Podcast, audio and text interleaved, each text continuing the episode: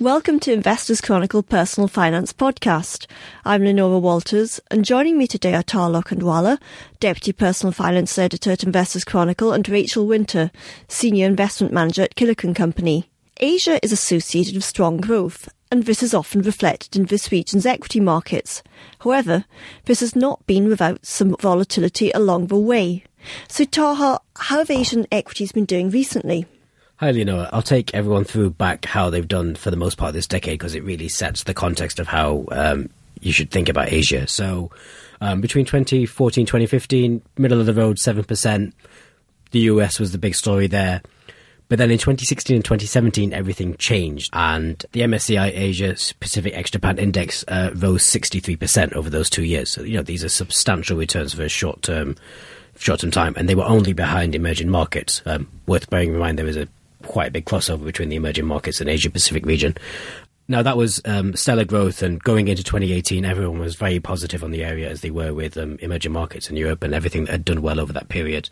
Global growth story, everything was good, uh, and last year this very much became unstuck, uh, as I'm sure we are all well aware. Um, it was down nine percent last year, which is not the worst. Um, it was not the worst region, but uh, kind of lost around the same as as the worst regions did. Um, and this year it's up 3.9%, which is about middle of the pack for the major for the major regions. So you know, as as you mentioned in your, your intro, very volatile, um, but also there's a lot of reasons as to why this happened. So last year's kind of well falling off was. Uh, as we talked about many times on this podcast and, and wrote about in the magazine, uh, a lot of it is to do with China, trade wars, Chinese growth. Um, a lot of Asian countries are interlinked with China. They're, they're either importers or exporters of Chinese products. So there's always a knock on effect that you have to account for. General global economic growth that slowed down. Well, the fundamentals weren't actually that bad, but the sentiment was it was slowing down quite a lot. Also, Asia, as our emerging markets, very much affected by what's happening in the US in terms of the strength of the dollar and uh, the pace of interest rates and how they're rising. Asia is a very risk-on kind of market, and 2018 was not a risk-on kind of year. So I suppose that's the, the best way to sum up what's been happening there. Okay. Now, when the market falls, um, this obviously also affects the funds that invest in them.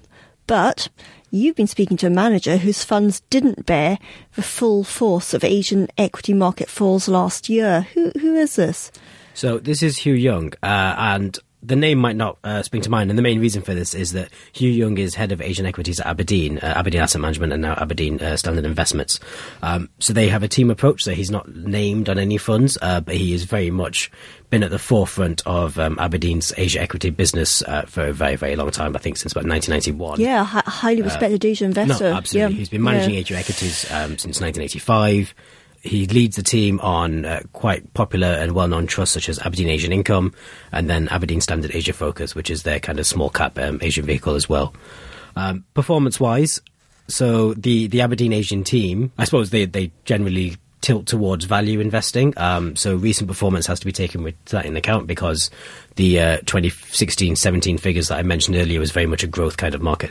Um, so over three years, the income trust has returned uh, 58% versus 60 for its benchmark, which is the MSCI Asia Pacific Ex Japan Index, uh, and the Asia Focus Trust has returned 47% versus 30% for the small cap equivalent index. Uh, five years, the figures are very different. Um, so the income trust only returned 45 versus 72, and the small cap uh, 41 versus 38. But as you as you mentioned uh, before you asked me this question, 2018 is what's uh, important here. Um, so the Asian Income Trust only lost 6.2%, which actually is less than the 9% fall in the index. Uh, and similarly with the small cap trust as well, that only lost 2.5% versus 14, uh, a 14% decline in its index. So Okay, so good performance from the small companies absolutely, trust. Yeah. yeah, very, very defensive. Relative performance, I Yes, would add. Yeah, absolutely. It still Yeah. lost money, I suppose, bearing in mind. but a lot Um, less than the market. No, so, absolutely, Yeah. yeah. it really is. So Yeah. they, and then, and there are reasons for this. Um, they they favour a very specific type of small cap, um, ones that are aligned to kind of the domestic growth story, so they're less impacted by the kind of macro Mm. sentiment that I, I mentioned earlier. Um, but and the Asian income underperformance can be explained by them you know, it's an income trust and it's a value income trust, I suppose, as well. So doesn't tend it did what it didn't invest in the the major growth stock stories that we mm. saw coming out of Asia, things like you know Baidu, Tencent, Alibaba, things like right. That well, okay. Yeah. Yeah. The cyclicals. Uh, yeah. No, yeah. Yeah. So basic. Ba- so basically, quite defensive funds. They kind of like do better in falling markets, lag rising markets type uh, of thing. Yeah. yeah. Okay. Interesting. So with the strategy, you're saying they don't go for, say, for example, big tech stocks. What kind of companies do they go for? So they, they have a, a, very strict criteria. It's very much um, a combination of, of quality uh, quality stocks, strong balance sheets. Um, obviously, it, yeah, quality and income in the in the income trust, and then quality conservative in the small cap space. So big focus on balance sheets. The companies have little to no debt. The small cap stocks actually, um, Hugh Young was telling me that they like to see no no meaningful debt on the balance sheet. They're a bit more lenient for the income stocks. Um, and they should be aligned to the domestic growth story. So by that, we're, we're talking at their earnings and revenues growing at a multiple of the economic growth of the, the region that they're serving or the country that they're serving. Uh, and the main thing is they, they have to have the right culture. So the, the the, the Aberdeen Asian team have a very strict um, business culture requirements. They, you know, they're looking for strong governance, uh, reliable kind of business strategy, uh, conservative business strategy as well. They don't want people going gung ho. They they want people to kind of incrementally increase what they're trying to do in a in a meaningful way. Uh, I'll give some examples. Um, so in the small cap trust, you've got um, an Indonesian uh, conservative private bank uh, and like things like local supermarket chains elsewhere as well. So these are kind of you know staple businesses, but that can do really well out of the the economy growing. Um, so this conservative private bank they've owned uh, for over twenty years. It managed to survive through the Asian financial crisis, which was in 1997, and, and kind of came out strong on the other end. Um, and interestingly, in the income fund, the equivalent of that is a conservative Singaporean bank, which actually recently became a major, a major, shareholder in the Indonesian private bank. So you can see how these these strategies are aligned, and they they kind of pick the same stocks as well. What kind of companies don't they like? As I said, yeah, very much never going to go for the, the stocks that are trading on, on 40 times earnings. You know, your, your, the, the BAT stocks, which is the Asian equivalent to the FANG stocks in the US, which is Baidu, Alibaba, Tencent, Taiwan Semiconductor. Um, these, these companies have done remarkably well and been big beneficiaries of the, the growth, the tech growth story and the, the global growth story that uh, we saw in 2015, 2016, and prior to that as well. One thing they don't do, so I mentioned that they do like companies that are aligned to the domestic economy, but um, what a lot of people tend to f- do with that is pick the Asian manufacturers because they are kind of leveraging the cheap labor that's available in the different regions, move things around, uh, and always manage to increase their margins. Um, Hugh Young doesn't like that. He thinks they're very short term plays. So if you want to really align yourself to a, a growing economy, you, you do so in more conservative ways like uh, retailers, supermarkets, private banks, local financiers, things like that. I think, as we mentioned, uh, these uh, Aberdeen funds typically lag rising markets but are fairly defensive in falling markets. So, with this in mind, how does Hugh Young think Asian markets will do over the year ahead, and how does he think his funds will perform in them? So he he does think it's going to be a, volatile market. In fact, he used the word uh, somber Chinese economic growth, and and just China is the, is always going to be the biggest factor in this region as to how it does it does really affect how everyone else does. Um, so a volatile market. Um, but he, he thinks his fund's actually going to do well. So what he said was is that the funds that he runs are are tortoise rather than hare funds, and I think that's, that's a nice analogy. Uh, and he thinks it's going to be the right kind of market. I mean, naturally, he he would say that as well, though. Um, but I, I, I don't think he would have said that in 2016. So I'll give him the benefit of the doubt there. Um, but you know there, there, are there are some reasons why. So you look at the, the underlying holdings that he has. The Asian small cap fund is uh, is only on eleven times earning. You know there is there is really good value uh, in in, in its portfolio in holdings. Portfolio. yeah, yeah. He thinks you know eventually although Asia isn't a market that always runs on fundamentals, it's very much sentiment driven. Over the long term, fundamentals hold out, and fundamentals hold out more in volatile markets. And if that's what we're expecting, then it should be it should hold up quite well. Okay, um, Rachel, um, what do you think of Asian equities at the moment, and are they likely to do well going ahead? I think, as Taha has alluded to, Asian equities is really a very broad term. So within that, you'd have economies such as Vietnam, which is still very developing and very closed. You'd also have China, which is developing, but argu- arguably on the way to becoming more developed. And then you'd have very developed, more stable economies like Japan. So I think if you're investing in Asian equities, you need to have a look at where you are investing within that underlying fund. I think broadly when people talk about Asian equities, they're really mainly referring to China. So looking at that at the moment, I think Chinese equities have come down a huge amount, largely due to the trade war, but I think they are reaching a point where they are starting to look very attractive. So if we look at the back end of last year, developed markets came down on average about 10%. The Chinese market was down more than 30%. And yes, it was right that it came down. There were many risks um, that people were worried about, but I think now it has come down to such an extent that those equities are starting to look attractively valued. On that note, is it a good idea to allocate to them at the moment then? Clearly, they are very volatile. They are very up and down. But if you are an investor who can handle that, if that's not going to worry you too much, and if you are looking for growth in your portfolio, then yes, I think emerging markets, Asian equities, and particularly China are a good area to allocate to. So, are there any funds you'd suggest for getting exposure to Asian growth? So, if you want specifically China, I'd probably look at the Fidelity China Special Situations Trust. So, as the name suggests, that's purely invested in China. It does have quite a high technology weighting, but I think if you are a growth investor, then that is a good space to be.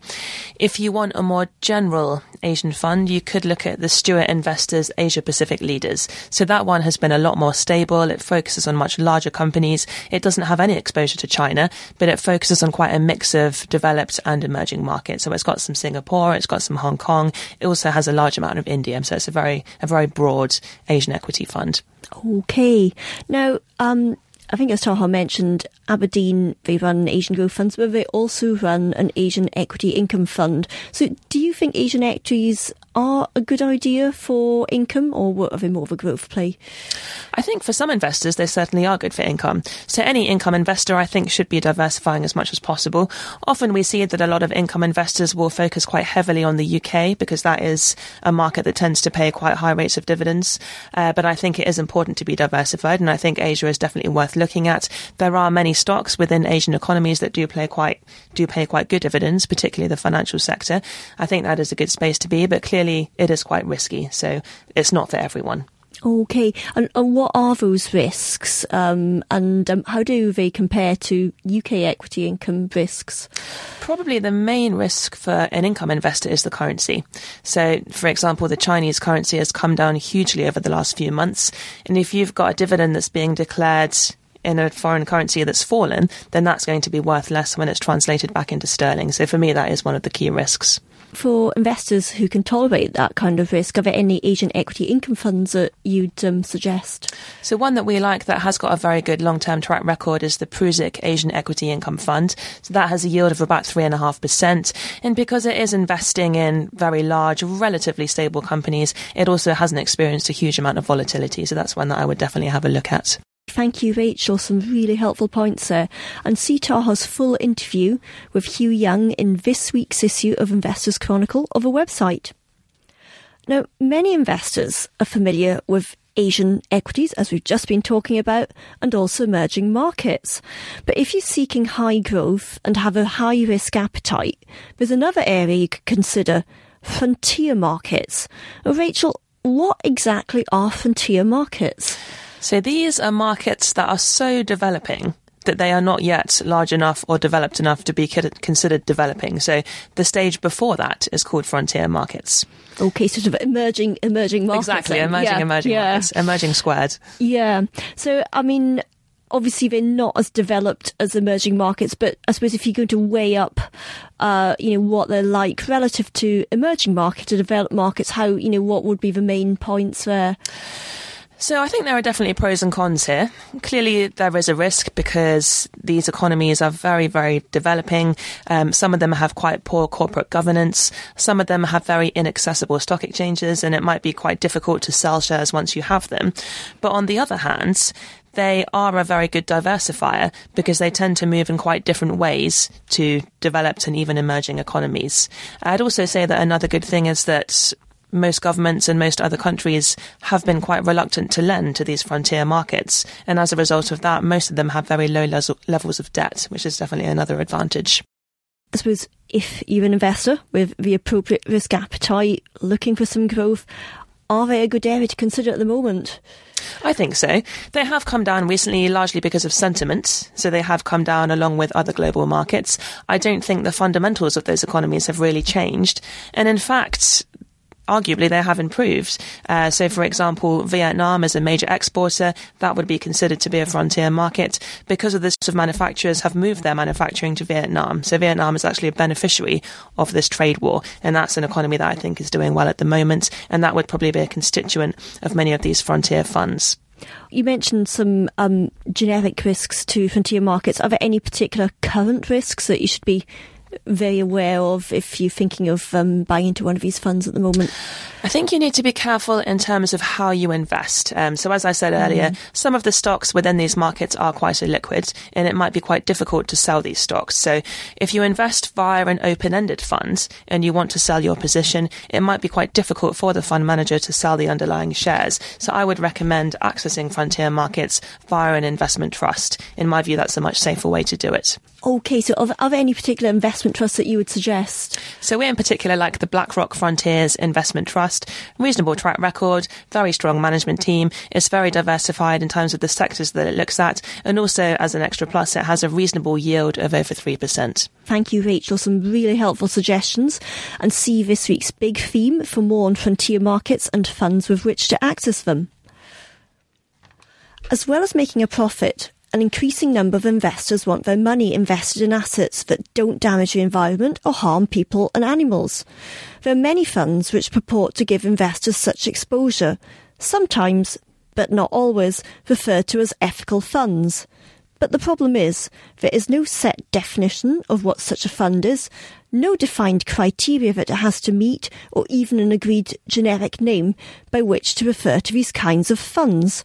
Taha, you've been looking at this. What problems does this throw up for investors? Oh well, the, the first one is, as you alluded to in, in your opening uh, in your opening bit, there are um, several terms which investors might come across on these kind of funds, and I'm just going to rattle through some mm, of them. Hmm, I think a lot of people might generically refer to them as ethical uh, funds, absolutely, but, but they're not necessarily always. No, they, yeah, they could be doing something that's entirely different, yeah. To, well, ethics mm. or however you would even mm. define ethics. So you got things like responsible, ethical, ESG, uh, climate sustainable, SRI, which is actually a combination of this. Yeah, social, responsible social responsible investing. investing yeah, um, and.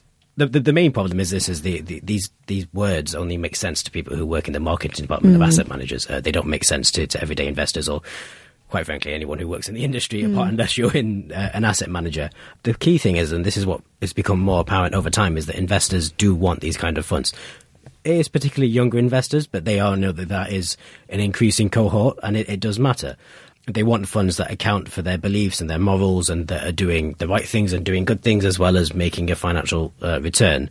But as it stands, no one knows what these words means. No one knows what the difference between ethical and responsible is, or climate and environment, or you know, ESG screens. Uh, you know, shouldn't all companies have good governance? Why are there why are there companies uh, uh, funds that are specifically focusing on this? And it's impossible to tell at a basic level what these funds do.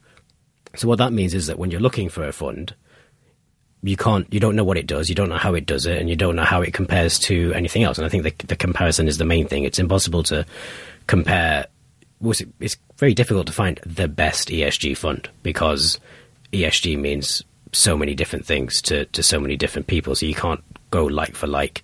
Um, as it stands, even if you if you're an investor that doesn't want to account for this, it's almost even difficult to find like come to, to, figure out which ones are vanilla funds and which ones might be ESG. There's there's no clear labeling, there's no clear definitions, and it's just a bit of a model for anyone who either is or isn't interested in this in this kind of investing good news is, um, as you reported in this week's issue, there may be some help on the way for um, investors interested in ethical or responsible, whatever funds. Um, what is this help?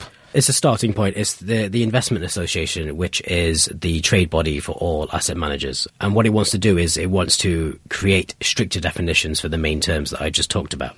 Um, and it also wants to have fund labels. Now, for me, uh, this is possibly the most important thing they want to do, um, because fund labels will make it a lot clearer to investors um, if a fund is aligned to a non-financial metric like an ESG screen or climate investing or impact investing and things like that. And as I, as I say, that matters for both t- both types of investors either want to buy this fund and those that don't. Um, There'll also be. What do you mean by fund labels? So there will be a, clearer sign if a fund, let's say a fund takes an ESG screen, which means mm. it, it, screens out companies that don't meet uh, certain criteria for either uh, environmental records or governance records or social impact. Um, that will be clearly labeled Yeah. on the fund to say this is an ESG ESG fund. screen fund. And ESG means, yeah. yeah, and this is what ESG okay. means. Uh, but on top of this, and again, this is also a very good step. Um, there'll be better disclosure from the fund to its investors about what it does and how it does it. Now, this is the main thing because, as I as I mentioned earlier, kind of you know. An ethical fund, for example, ethics is a very, very subjective and relative term. Um, there's no, you can't define what someone's ethics are in a, in a strict grid or any kind of metric. But if funds have better disclosure about how they're picking stocks and what they define as ethics, then investors can make sure they're buying, buying the right fund that is aligned to them. Okay.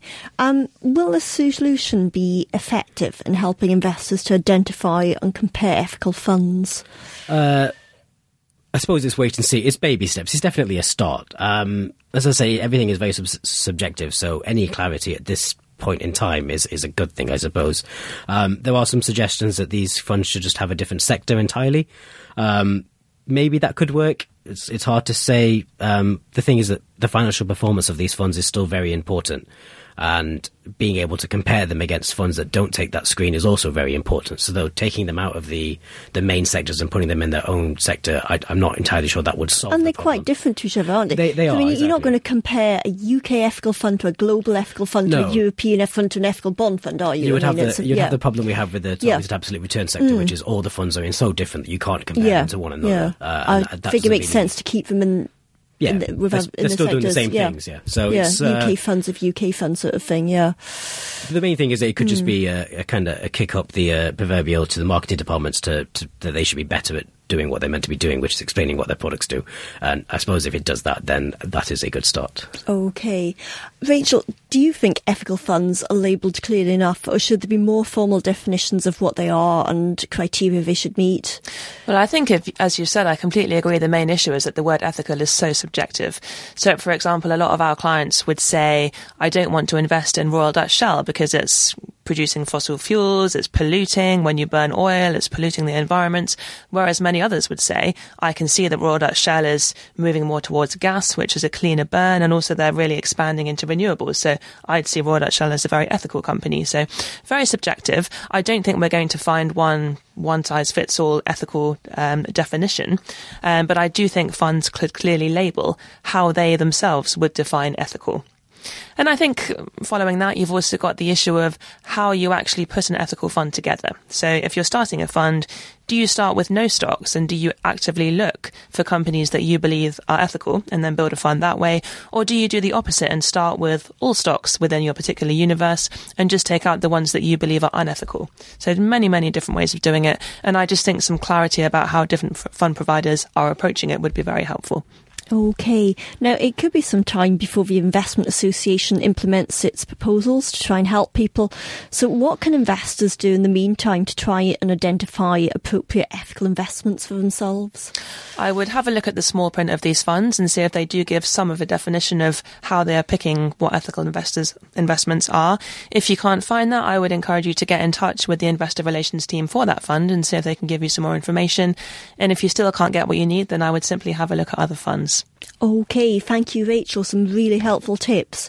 That brings us to the end of today's show, but you can read more on Asian equity income, frontier markets, and ethical investing in this week's Investors Chronicle of a website. Thank you for listening and have a good weekend.